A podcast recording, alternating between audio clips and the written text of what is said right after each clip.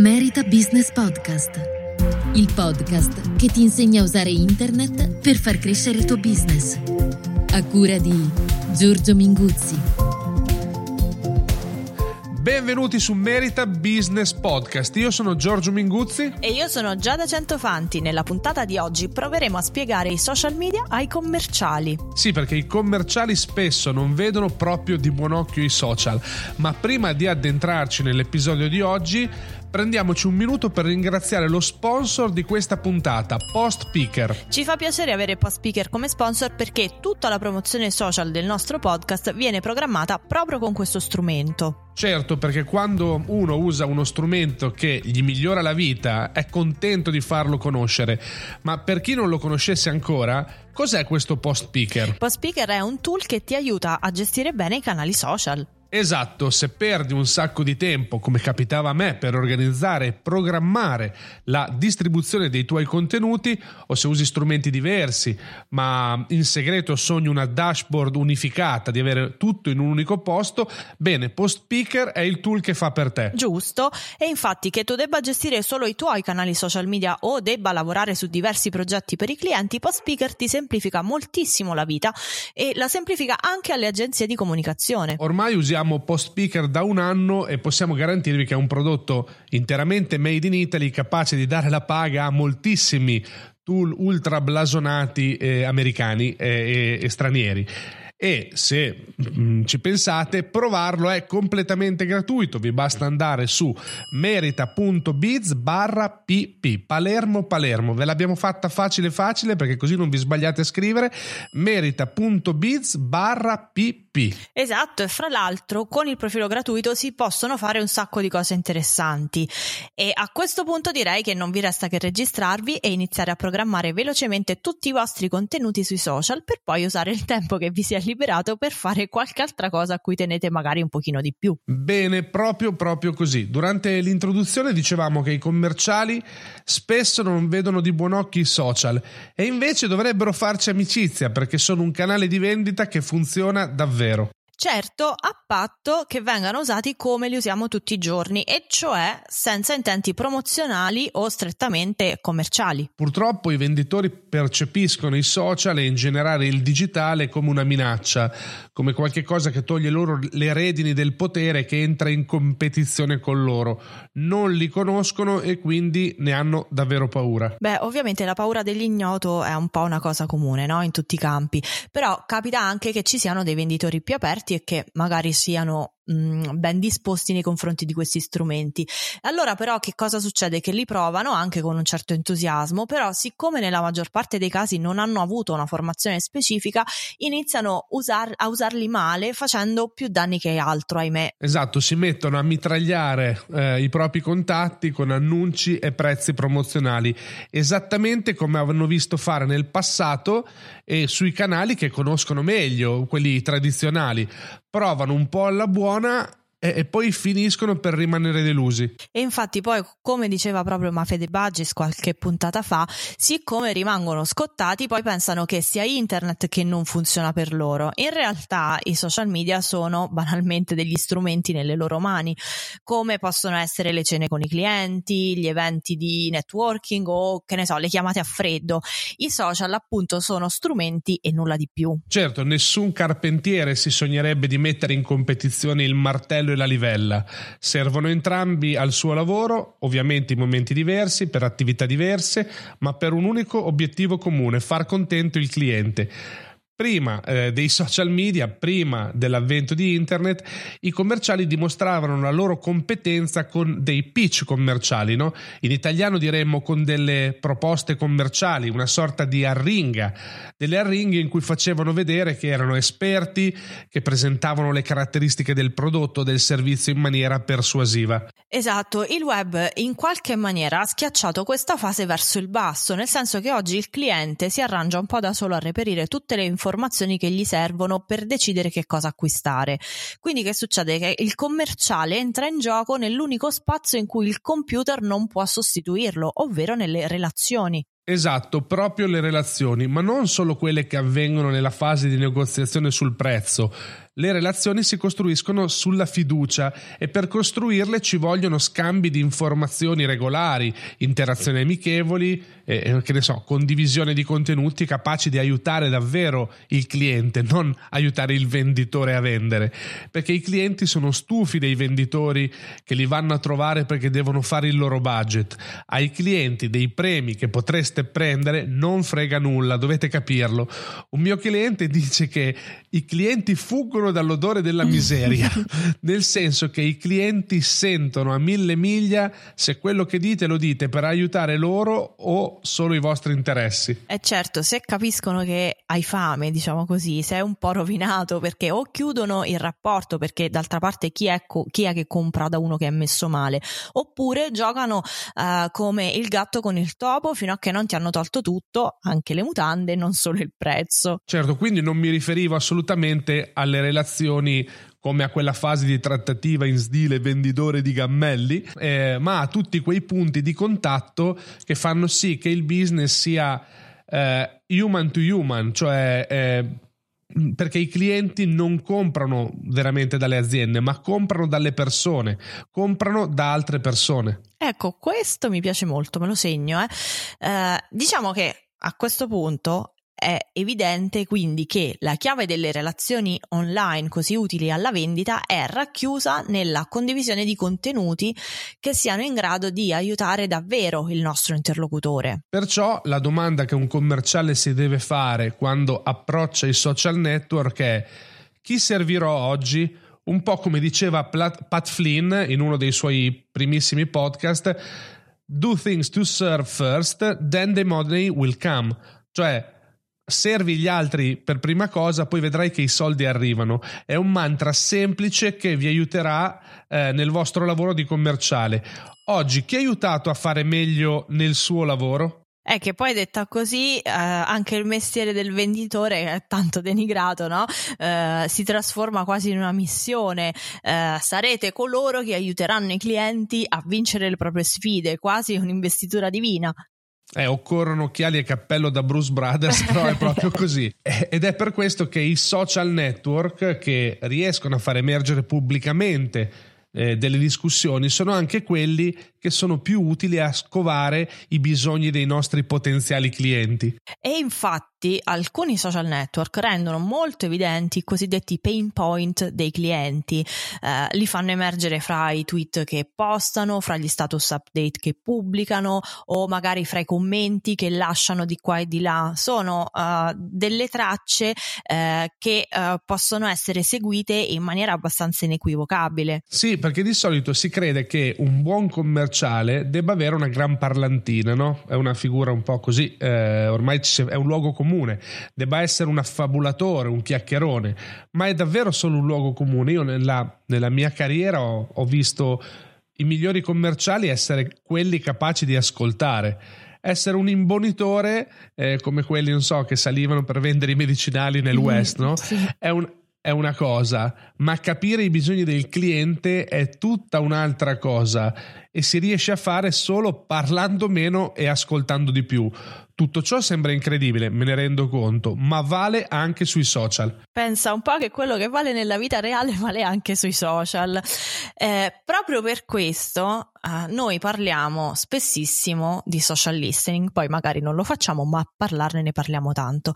Che cos'è il social listening? Non è fare stalking o pedinare virtualmente qualcuno. No, no, infatti, non si tratta di mettere su un sistema di intelligence, ma davvero di aiutare, aiutare a rispondere a dei bisogni concreti. Il social listening insomma rende evidenti i bisogni esplicitati dai clienti e noi cogliendoli siamo in grado di ottenere dei vantaggi anche per noi. E certo, e poi sarebbe anche bello se uno si ricordasse che in generale non c'è comunicazione senza ascolto. E beh, in effetti, adesso lo, lo dirò anche a mia moglie. eh... No, mi fanno un po' sorridere quei responsabili della comunicazione che descrivono il loro, il loro lavoro come l'occuparsi di scrivere articoli e fare pubblicità. Vabbè, eh, sarà che io mm, sono di natura una grande ascoltatrice e parlo molto poco di solito, ma davvero ogni tanto mi sembra che si debba tornare alle basi, cioè non c'è conversazione senza ascolto. Eh già, invece certe attività di comunicazione e marketing sembrano quelle fatte nei paesi del blocco sovietico degli anni 60 e 70, no? dove non so se ci siete mai stati, riempivano le strade di questi megafoni, no? tutti uno in fila all'altro, dai quali tutti i giorni se la cantavano e se la suonavano da soli.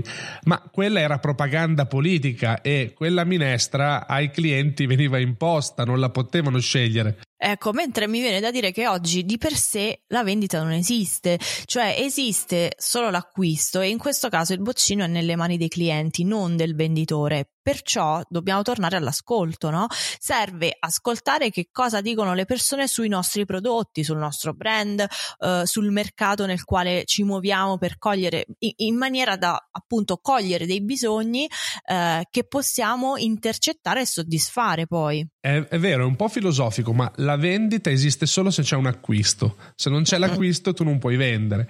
Ma attenzione però, quello che dicevamo non vuol dire fare il lurker, cioè il guardare guardone. Ascoltare è costruire una convers- conversazione in maniera proattiva, si tratta di promuovere una discussione o di entrare in una discussione senza quel piglio da radio broadcast nordcoreano dove il messaggio viene sparato a tutti ma non vengono assolutamente colti i segnali dall'altra parte, cioè niente, cioè noi parliamo, continuiamo a parlare, dall'altra parte si sbracciano ma noi non ci interessa. No, infatti, ma poi fra l'altro il social listening in realtà non è solo un ascolto reattivo che produce un'azione quando vengono nominate una serie di parole chiave legate all'acquisto di qualche bene o servizio.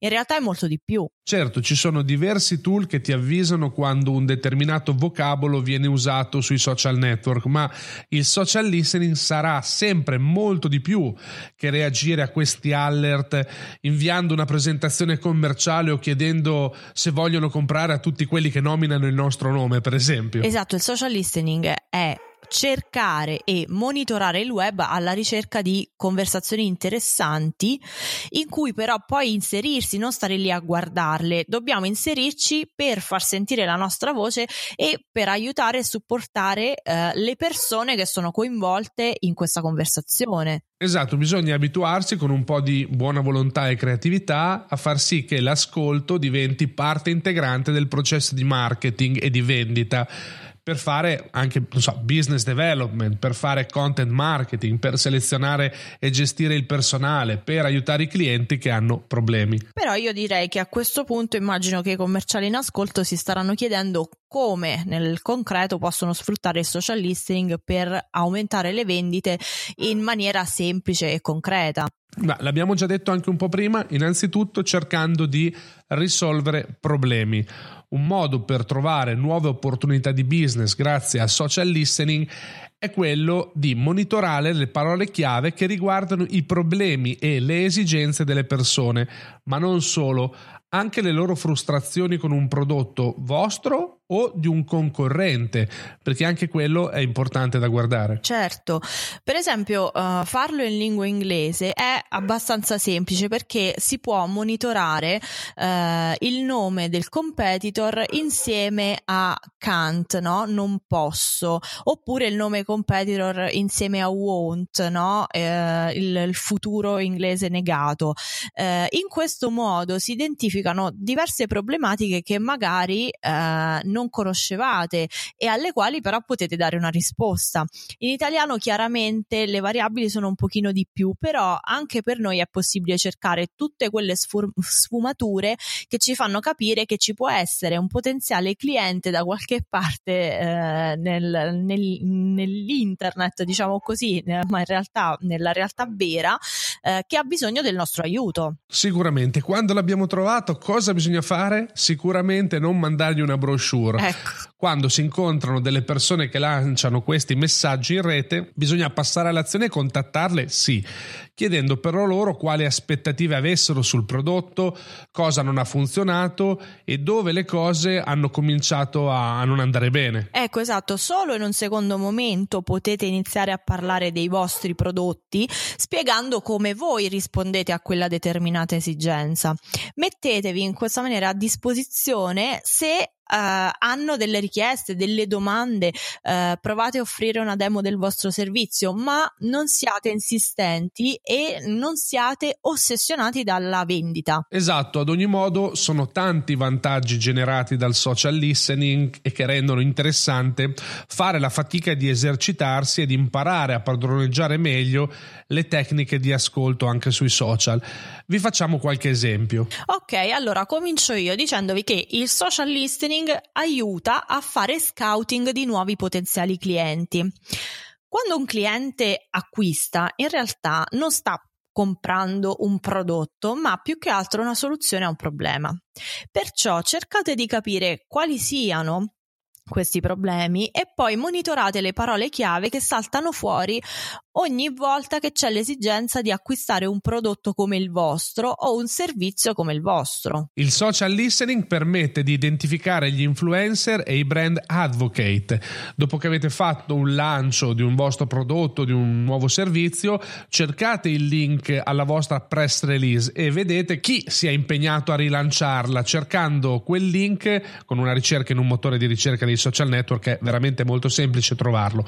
Vi servirà per trovare amici e influencer del settore che apprezzano cosa state facendo, così potete partire da loro. Ecco, noi per esempio cerchiamo i link agli episodi delle puntate, naturalmente escludendo i nostri account, per vedere chi è che ogni settimana condivide e interagisce con la community dei meritevoli, fra virgolette. Eh, noi ormai ci chiamiamo così e un grazie a Patrizia Menchiari che se non ricordo male è l'autrice di questo nostro nuovo nomignolo. Sei nuovi sorcini praticamente.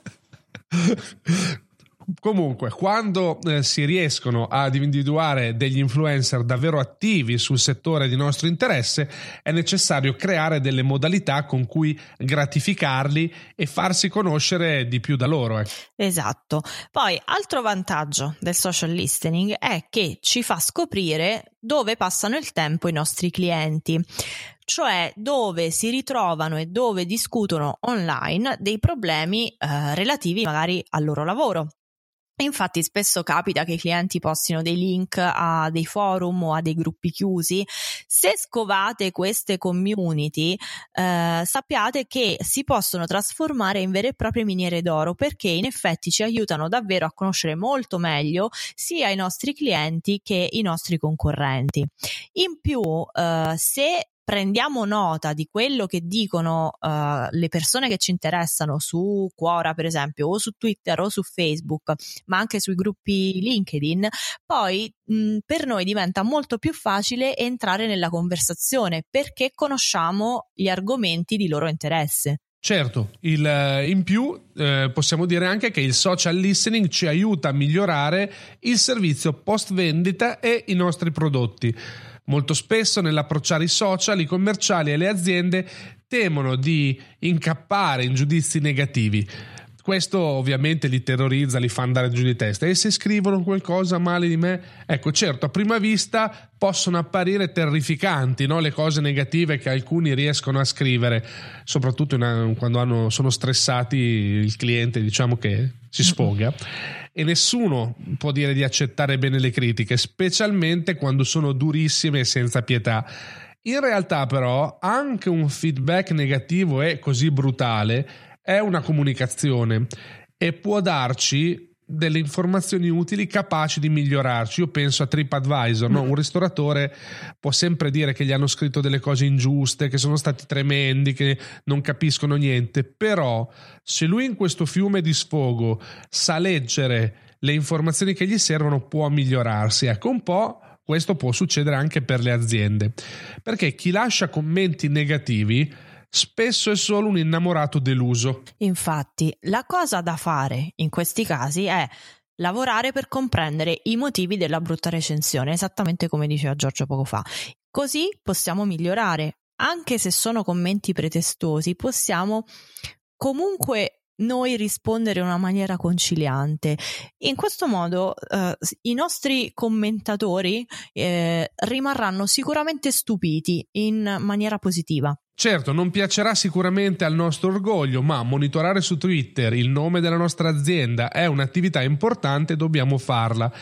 eseguendo ricerche eh, tenendo presente anche eventuali errori di battitura che l'utente potrebbe aver fatto digitando il nostro brand name ovviamente. Sì, insomma, eh, diciamo che è sempre possibile trasformare esperienze negative di acquisto in esperienze positive. Eh, però ci, per farlo ci dobbiamo far trovare attenti e disponibili con chi sta vivendo un momento di frustrazione con il nostro prodotto o il nostro servizio. Guarda, quante situazioni ho visto trasformarsi solo per una buona parola o per un gesto di disponibilità volto a rassicurare chi in quel momento comunque si sentiva davvero smarrito, ma parlo anche per esperienza personale. Una nota compagnia di voli, io arrabbiatissimo che ne scrivo di ogni su Twitter perché era il terzo aereo che mi rimbalzavano, mi ha fatto avere una bella carta frequent flyer uh-huh. da poter entrare nelle lounge con tanti saluti e io ne parlo sempre bene di loro e cioè alla grande, ecco. Per cui banalmente a loro basta poco eh, per poter comunque eh, recuperare una situazione. Sì, verissimo. Poi, fra l'altro, facendo questo tipo di attività di monitoraggio dei social, naturalmente noi troveremo anche dei feedback positivi. In questo modo avremo modo scusate il, la, le due parole modo modo, di scrivere due righe anche a chi ci ha apprezzato e, e, lo ha fatto pubblicamente perché quella persona si è messa lì e ha investito un pochino del suo tempo per far sapere la sua opinione positiva. Quindi se uh, insomma si può fare un po' di tempo ce lo possiamo prendere anche noi per scrivere due righe di ringraziamento. Certo, un altro modo, diciamo, una, un altro aiuto offertoci dal social listening è quello di aiutarci a trovare i talenti giusti per far crescere la nostra azienda.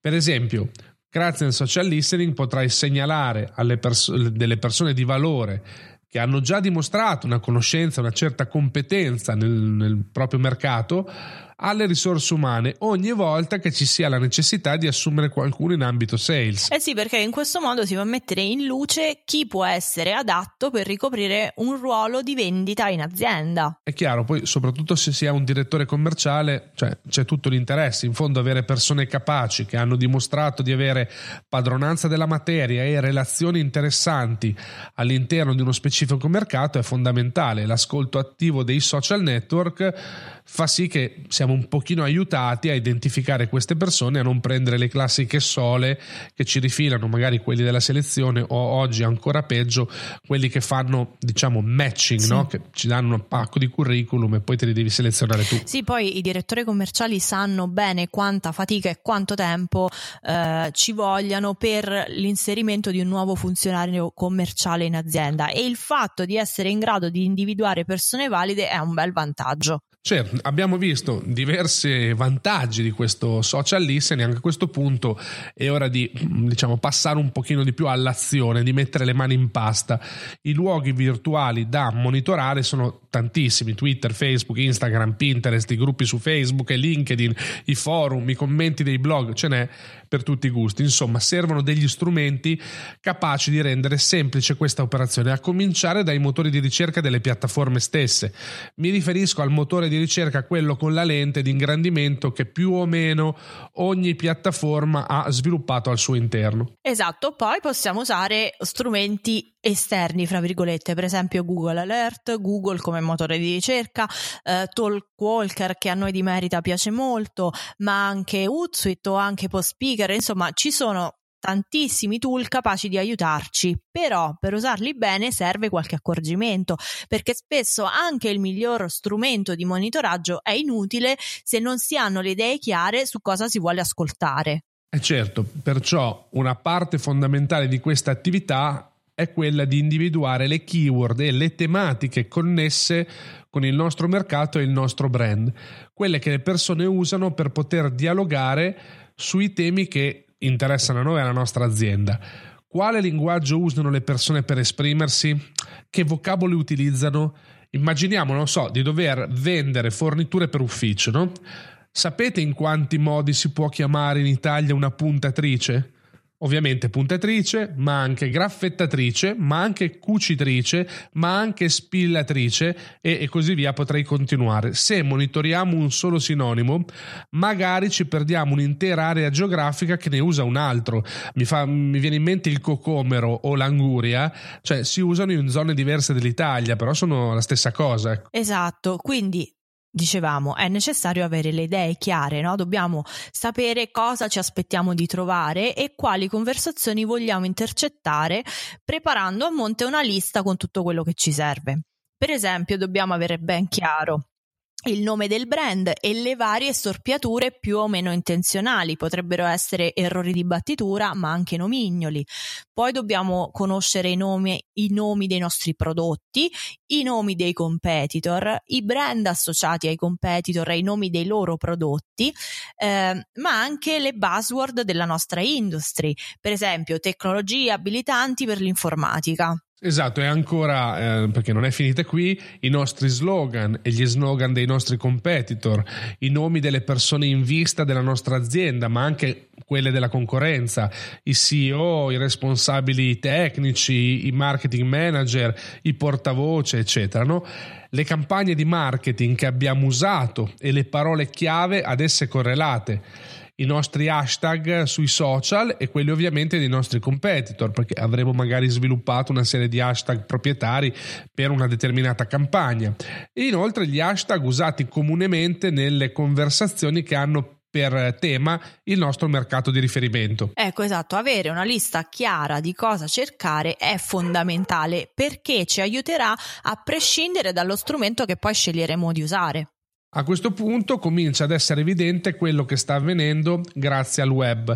Il reparto vendite è formato da diverse figure. Il commerciale, che gestisce le relazioni, non può più concepirsi a prescindere dagli altri reparti. È finita la guerra col marketing.